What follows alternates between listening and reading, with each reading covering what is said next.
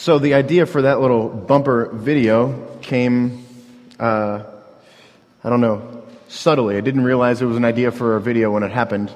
Uh, but little Max, Banks, Brockmeyer, um, uh, we have a, a light switch in our house, in our living room, that is like, like knee high, and it's max high. Max, for those you don't know, he's little boy. What is he, like one and a half, Jeff, or almost two?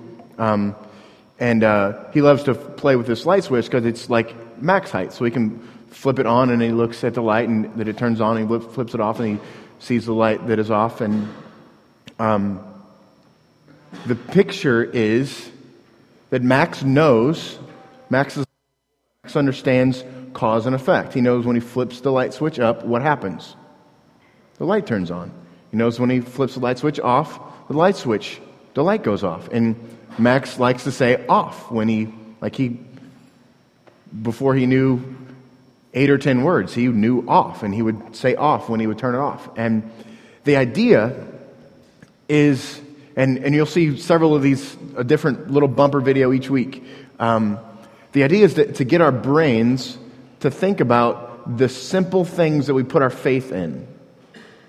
And when we talk about faith, a lot of times we think big stuff, right? Like placing our faith in really big, really important things. Uh, but I, I, I want to contend for us that we place our, our simple faith in stuff all the time. And simply, how many of you flipped on a light switch today? Why did you flip that light switch on? Because it was dark. Exactly right. And you know from experience, when you flip the light switch on, the lights are going to come on, right? That's a, that's a faith assessment that you're having. Um, and I think what this study of the book of James, what I hope for it to do, is to teach us to have the kind of faith in, in God that we have in, in, a, in say, a light switch. Right? Um, and each week, we're going to have a different little short bumper video to, to show us something that we place our, our simple faith in. And I, I want to want to highlight the fact that faith is, is pretty simple. If, if we think that faith is not simple, we probably don't really understand faith. And, and that's why I wanted to start with a light switch, because it's the simplest of all the little pieces of faith that we put in. Um, so Get your mind thinking about that as you go through your day. Think about little simple things that, that, you, uh, that you put your faith in. Uh, so if you have your Bible, turn it to uh, James chapter 1, um, towards the end of the New Testament. If you, by the way, if you don't have a Bible, uh, raise your hand. We'd like to bring you one and let that be our, our gift to you. Um, we'd love to, to, to give that to you. Um, so as we do with every start of a new series, we want to uh, give a little bit of background to the book. And so, what, what is James? Who was James? And, and what's, the, what's the story with James? Um, before we get there, let's, uh, let's pray and ask God to, to enlighten our minds through the reading and, and thinking about His Scripture. God, I thank you so much for this morning. I thank you for this opportunity for us to gather today and study your word. I pray that you would uh, meet us here, God. Free us from distraction. I pray that you would um, bind anything that is keeping us distracted or keeping us from focusing on the simplicity of who you are and the message that you have to proclaim to us, Father. I pray that you would strengthen our faith this morning. Um, help us as we try to study from your scriptures. In Christ's name, amen. Uh, so, who was James? Uh, a couple of things for us to to understand. Because in order for us to, to really understand a, a, book, we need to do some work to find out who the, who the author was and who he was writing to, and then the time and the place and the, the sort of the, the culture environment to which he was writing. So, starting with James, the author of James, there's a couple of different Jameses in Scripture. Um, this one uh, was the half brother of Jesus. And you might remember kind of a, a, a subtle event that happened in the life of Jesus was he was teaching and his, his, his siblings were there watching him and they mocked him, thought he was nuts. All right? So I want to, part of what I want to do this morning is personify James a little bit because sometimes we think of the, the biblical authors of these big, grandiose figures, these really, you know, off in the distance, but I want to personify him a little bit. James, during the life of Jesus, when Jesus was walking around this earth, um, didn't believe that Jesus was who he said he was. He thought he was, James thought his brother was nuts. Um, anybody think that their brother is nuts? All right, so we have a few people that can connect. Kelly just raised her hand sitting next to her brother. uh, so we can connect here. Like, but there's, there's been a lot of times, even for us, that we maybe think that Jesus is nuts. Anybody bold enough to raise their hand when I ask that question? Anybody think Jesus is nuts? Yeah. Well, you and James fit together there. Um, James was also the leader of the church in Jerusalem, the pastor to about 20,000 people. Um, about 20,000 people called the church in Jerusalem their home, and James was the pastor. Um, and he was seen as a leader by the church as a whole. When I say the church as a whole, I mean the church really was kind of uh, relegated at that point to the region surrounding Jerusalem. It was Christ had just uh, ascended to heaven, and the church was, was a baby, was an infant at this time. And James was seen as, as the leader, uh, the, the Christian leader of the day.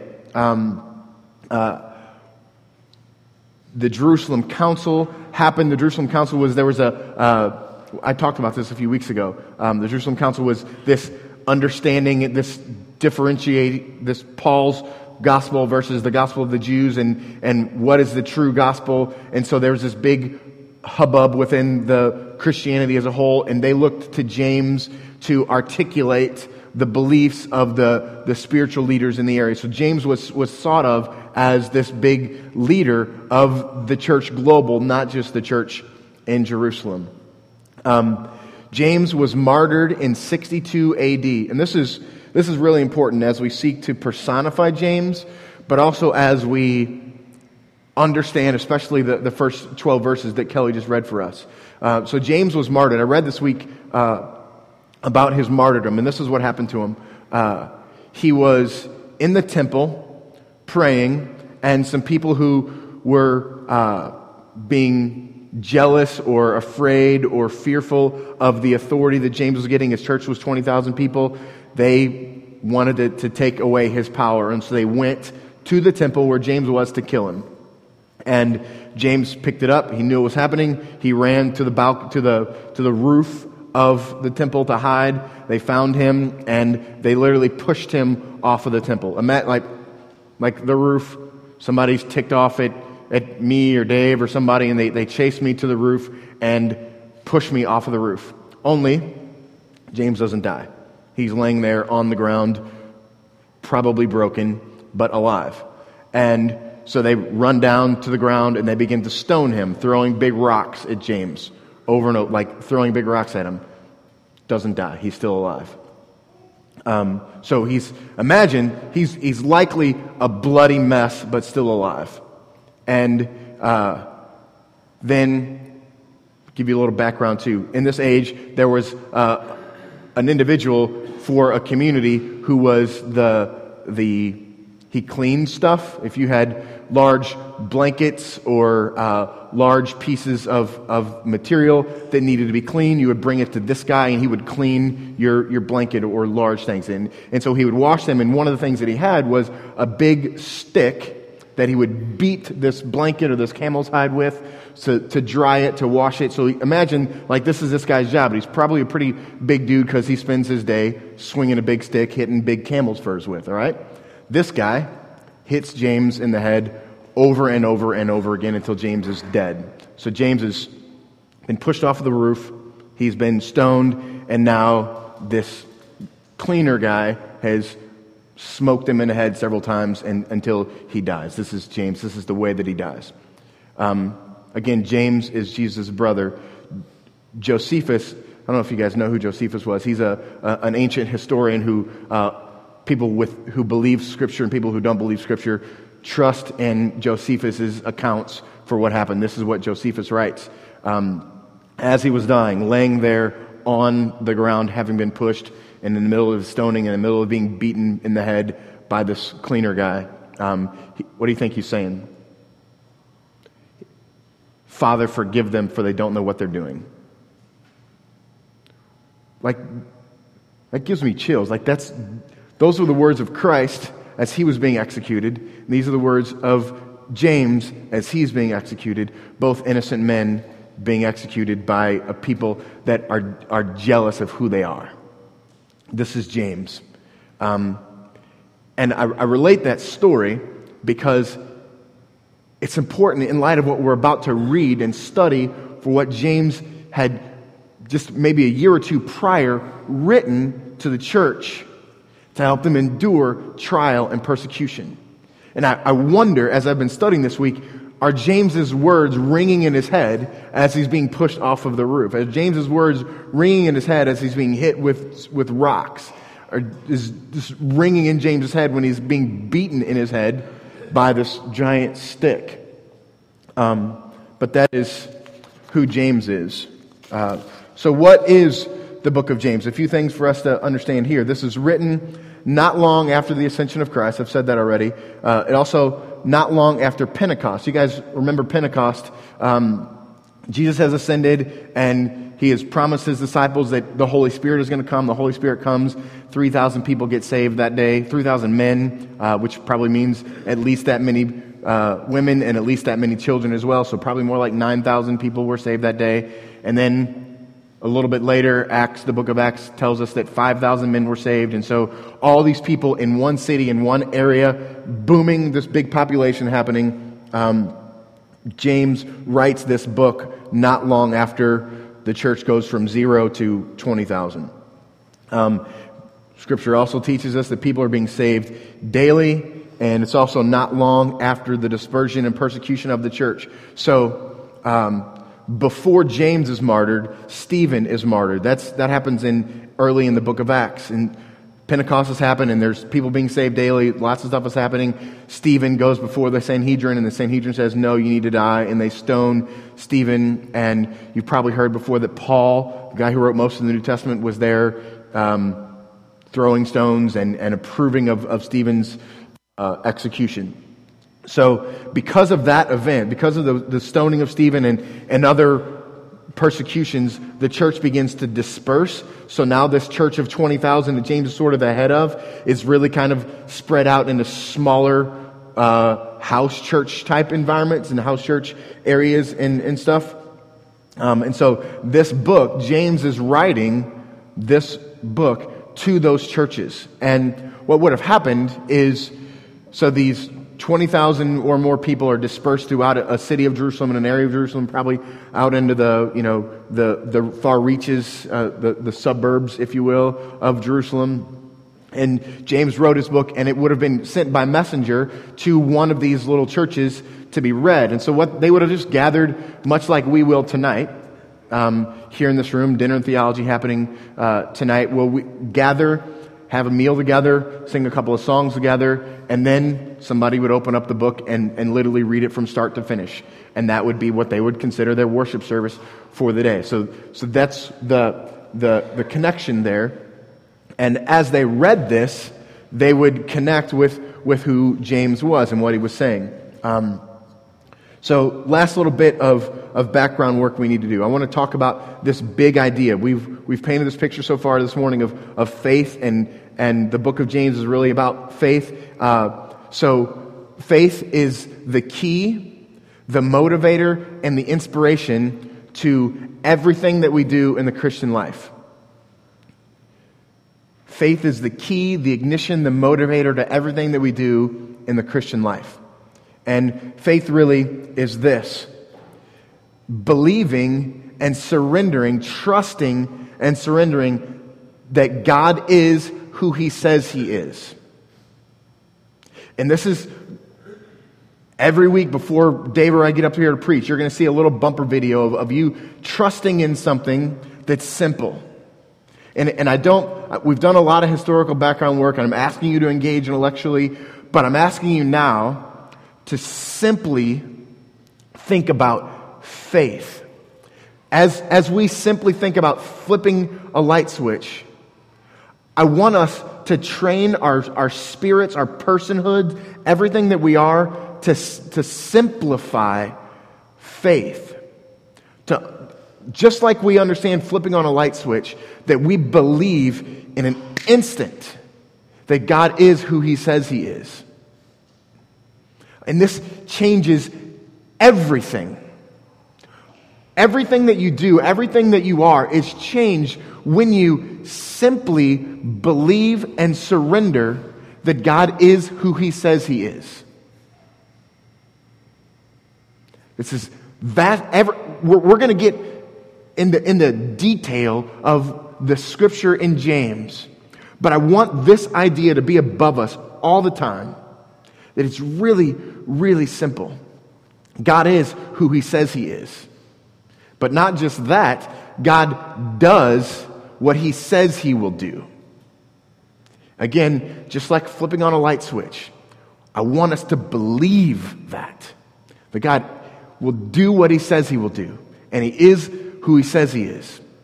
And then finally, maybe a little less importantly than those first two, is that we believe, we have faith, we trust that we are who God says we are. Um, I want to read something to you here. God is who He says He is. Who is God then? He is the only thing that can completely satisfy you. Again, think about this in text in the context of simple faith, light switch, flipping it on. Believe this. He is the only thing that can completely satisfy you. He is your Father. He is full of grace. He is full of mercy. He is full of love. He wants to bring you love. He wants to bring you joy. He wants to bring you peace. He wants to bring you patience. He is sovereign. He will give you only good things. He wants to have intimate relationship with you. He is your help in times of trouble. He is good. This is who God is. And faith, simple faith, is really believing and surrendering to that belief that these things are true. Uh, God also will do what He says He will do. He will love you with a steadfast love. He will satisfy every longing of your soul. He will never leave or forsake you. He will protect you. He has good plans to give you a future and a hope. He will supply all of your needs. He will take your burden from you. He has an inheritance waiting for you that cannot perish, spoil, or fade. His grace that He has given is enough to cover every single one of your sins. He will do good to you. God is also, you are also who God says that you are. I am adopted as a son of God. I am loved always. I am his possession. I am his workmanship. I am holy and blameless. I am more than a conqueror. I am an heir with Christ. I am continually being prayed for by Jesus. I am fully redeemed. All my sin is paid for. I am welcome in the presence of God at all times. I am a friend of God. I am fully known and simultaneously fully loved. This is faith to simply, like a light switch, believe that when stuff happens, when God calls you to do or be something, to, to call upon these facts, these truths, to change who we are and how we interact in this world. And all the book of James is about. We were talking the elders are talking about, okay, we, let's study the book of James because we really feel like we want to push our people towards simple obedience. But simple obedience is, is nothing more than an outworking of, of faith. Because you do what, and you're motivated and ignited and encouraged to do all that you do is, is based on what you believe to be true, like a light switch. You flip on a light because you believe the lights are going to come on. If you didn't believe the lights are going to come on, you wouldn't flip the light switch. And this is the, the concept behind faith. And everything that, that James is about is about nailing this to us to, to believe that God is who he says he is. And he does what he says he will do. And you are who he says you are. And then he, he takes that, that idea that we call faith and, okay, here's faith applied here. Here's faith applied here. And then think about James in the midst of, of this exploding church of 20,000 people from zero at the same time when people literally are killing his boys and then killing him.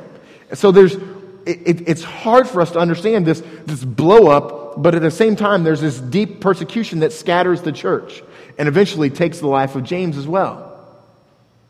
So, James, writing to us, ultimately is writing to himself. So let's, uh, let's dig into the actual scripture of, of James. Uh, James 2 says, Count it all joy, my brothers, when you meet trials of various kinds. This one is really hard. Count it joy when your mom gets cancer. Count it joy when you miscarry your baby. Count it joy when fill in the blank to the trial that's present in your life. Count it joy. I learned something this week. You, you may have heard this verse before. Uh, it's been written in songs before. Count on all joy when you meet trials of various kinds. The word count is this Greek word hegeomai. And every other place in Scripture, here's what it means it means to lead. And the idea is that we are leading our brains to believe something. You follow that? Like, if I came and said, guys, there's this really great place, let's all go there. I would need to spend time convincing you to lead you there. Like I'm, right now, there's angst in me to lead you to understand faith and the, the, the desire that I have for us to really understand and, and place our surrender that God is who He says He is, and, and we are who He says we are, and, and He'll do what He says. I'm, there's angst in me that leading you there. I'm, that's this word count. All right? So James is imploring you, your spirit, your personhood, to lead your brain to understand trial as a good thing. So when we say count it all joy, brothers, it's saying to you, lead your spirit, your soul, your personhood, all that you are, lead that to consider trial as a good thing that would bring joy to you. Because in our minds, that doesn't make any sense, right? In our minds, one of two things is happening. One, God is a liar and he's not good, or he's not sovereign. That's the, the problem of evil is a big stumbling block for people outside of the church. It's a big stumbling block for people inside the church. Evil exists, trial exists, bad stuff happens, so God is either not good or he's not sovereign. He can't be both. Scripture's teaching otherwise. So we believe that, or we, we believe that there is, uh, like, just God is, is not, not able, or we just completely disregard him. All right? So the, the response for us is to, to lead our brains somewhere. Uh, also, there's also within the church, this is a, uh, God is either who he's uh, not sovereign or not good, or we just discount him, or we believe that somehow in us we've sinned or we've done something wrong. There's something wrong with us, and so God is punishing us. No. Maybe, but generally speaking, no. Count it joy, my brothers, when you meet trials of various kinds. Verse 3 For you know that the testing of your faith produces steadfastness. Again, let's personify James and how he died. The, the steadfastness that had to be present in James to get him to that place where he would say, Forgive them, Father, for they don't know what they're doing, while someone was literally hitting him in the head with a giant stick. Like, don't, don't pass that up. Don't see James as a, this robed guy, you know, flowing and, and long hair and a beard, your picture of Jesus. Personify this guy getting hit in the head with a stick. Having just written this, for you know that the testing of your faith produces steadfastness. Um, so, uh, my daughter just went into high school for the, she's a freshman, and I'm really nervous for her about school. And like she went from a, uh, her, her eighth grade class, her graduating eighth grade class had three people in it. And now she's at McCluer North, which, you know, the school is so big, Dad. And so there's pressure inherent within that. There's pressure with being a 14 year old, trying to understand what's going on. And so I pick her up from school and we drive home. And how was school? Did you have a test today? How'd you do? How you feel like you did? And then I think about what a test is designed to do. What's a test? What's a, a, a freshman physics test designed to do? By the way, she takes physics as a freshman. That's crazy. I was taking physics in college, failing it. Uh, so, and she has a test every Thursday. So every Thursday I pick her up. Like, how was your test? How did, how did you do? But that test is, is designed to see what she knows. but I think more than that, that test is designed to help her understand what she doesn't know. Let's think about faith as a test. Trial has come to your life to teach you that God is who He says He is, does what He says He will do, and you are who He says you are. Trial comes to show you where you believe that, but more importantly, show you where you don't believe that. And when you don't believe that, it's a gift to you to believe it better or differently or more fully or to a different aspect of your life. Do you, you processing this? This is from this perspective, we can see the beauty of a trial. And it's so simple. We want to be really intellectual about a trial.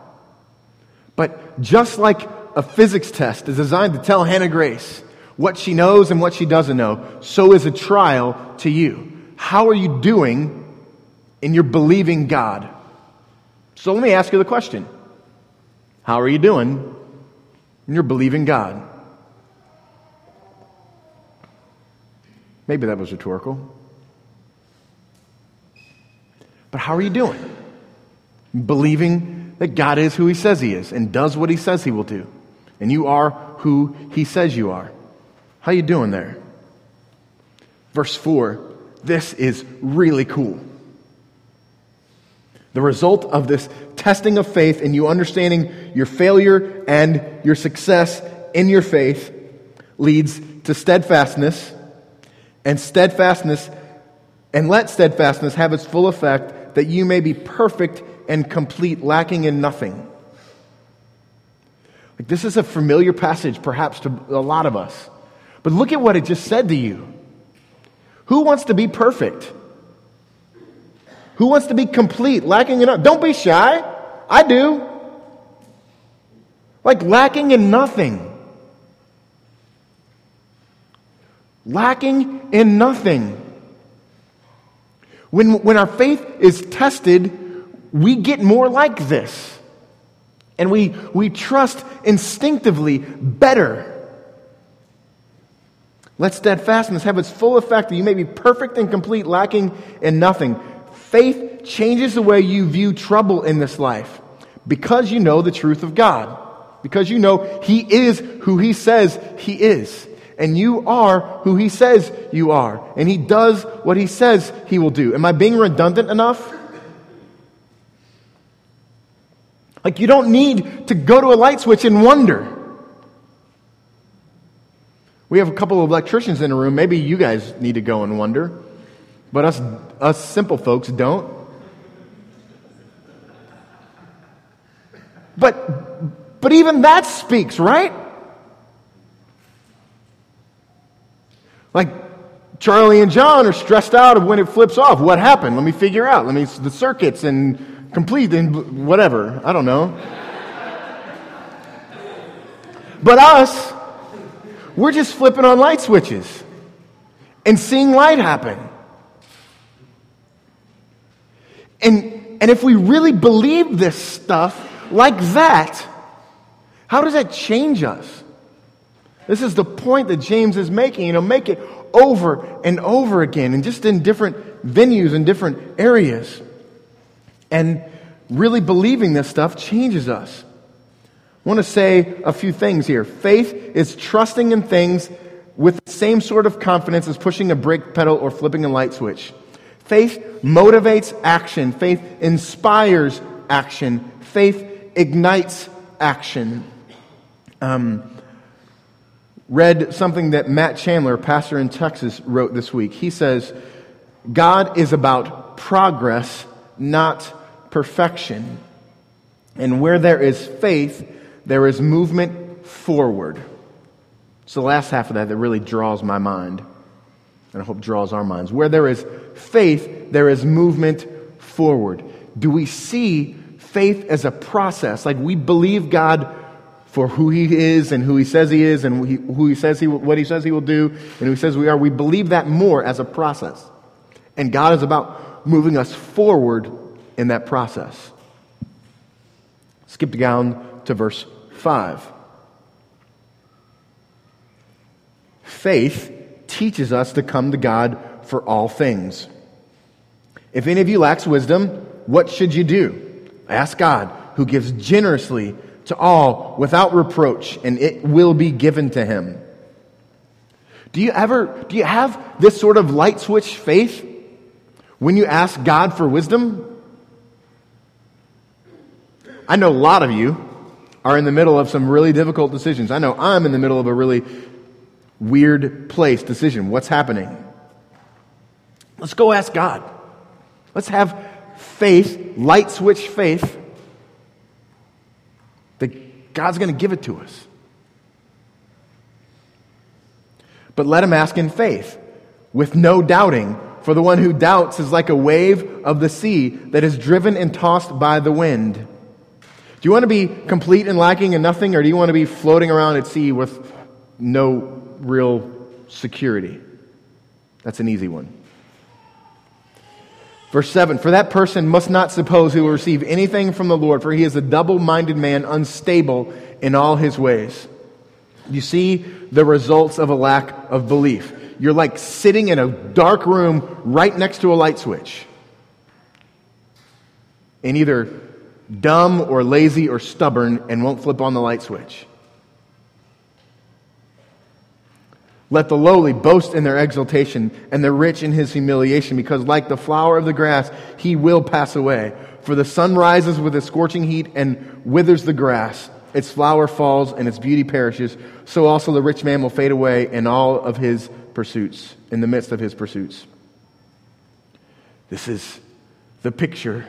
Like we're placing faith in us or this world or our abilities or in God and God says here that I got this all under control. I am who I say I am, and I do what I say I will do. Verse 12, the last verse for the morning. Blessed is the man who remains steadfast under trial, for when he has stood the test, he will receive the crown of life. I've done a little bit of study about the crown of life uh, not really sure the extent of, of what the crown of life means. It has something to do with, with heaven and the thing that God has for us. But nonetheless, even if you, you, you don't have a, a theological handle on the crown of life, wouldn't you, wouldn't you maybe like to have the crown of life? Like, I don't need to, to fully define the crown of life to understand this is probably good. Blessed is the man who remains steadfast under trial, for when he has stood the test of time, he will receive the crown of life. Do you see the result of faith versus the result of a lack of faith? Which one do you want to sign up for? Which God has promised to those who love him. The ultimate promise as a reward for your faith is this unbroken, unhindered, perfect relationship with God that longs for nothing. Where pain, hurt, brokenness, and imperfection are never present. Let me say that again. This is the result of faith for you. Unbroken, unhindered, perfect relationship with God that longs for nothing. We long for stuff all the time. But the result of, of complete light switch like faith is you long for nothing. And where pain, hurt, and brokenness and imperfection are never present. Do you, have, have, I, have we seen how important faith is? This is what God wants to give to you. And the way to get there is to believe that He is who He says He is, does what He says He will do, and you are who He says you are. It's so simple. We could have just flipped on a light switch and said, and then had a 30 second sermon today. This is God. This is what He wants to give to you. This is faith. Let's pray and let's go on this 12 week journey together, understanding our faith and understanding what God wants to give to us through this gift of faith, what this crown of life is really like. Let's pray and worship our God. God, I thank you for your beauty. I thank you for your presence in our lives. I thank you that you are good. I thank you that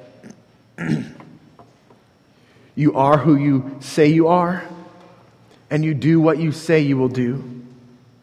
God, I pray that the words of your scripture will engage our hearts in such a way that we are changed and, and we respond to you in obedience. We respond to you in faith. We respond to you by going on mission. We respond to you by enduring trial. We respond to you by simple obedience. You are a miraculous and wonderful God. And you've given us your son Jesus. You've given us life. You've given us glimpses of this steadfastness, this perfection, this beauty, this peace and patience and love. Now, God, we ask that you give us more. Teach our hearts faith. Teach our hearts to trust and surrender to you. We love you. We want to love you more. In Christ's name.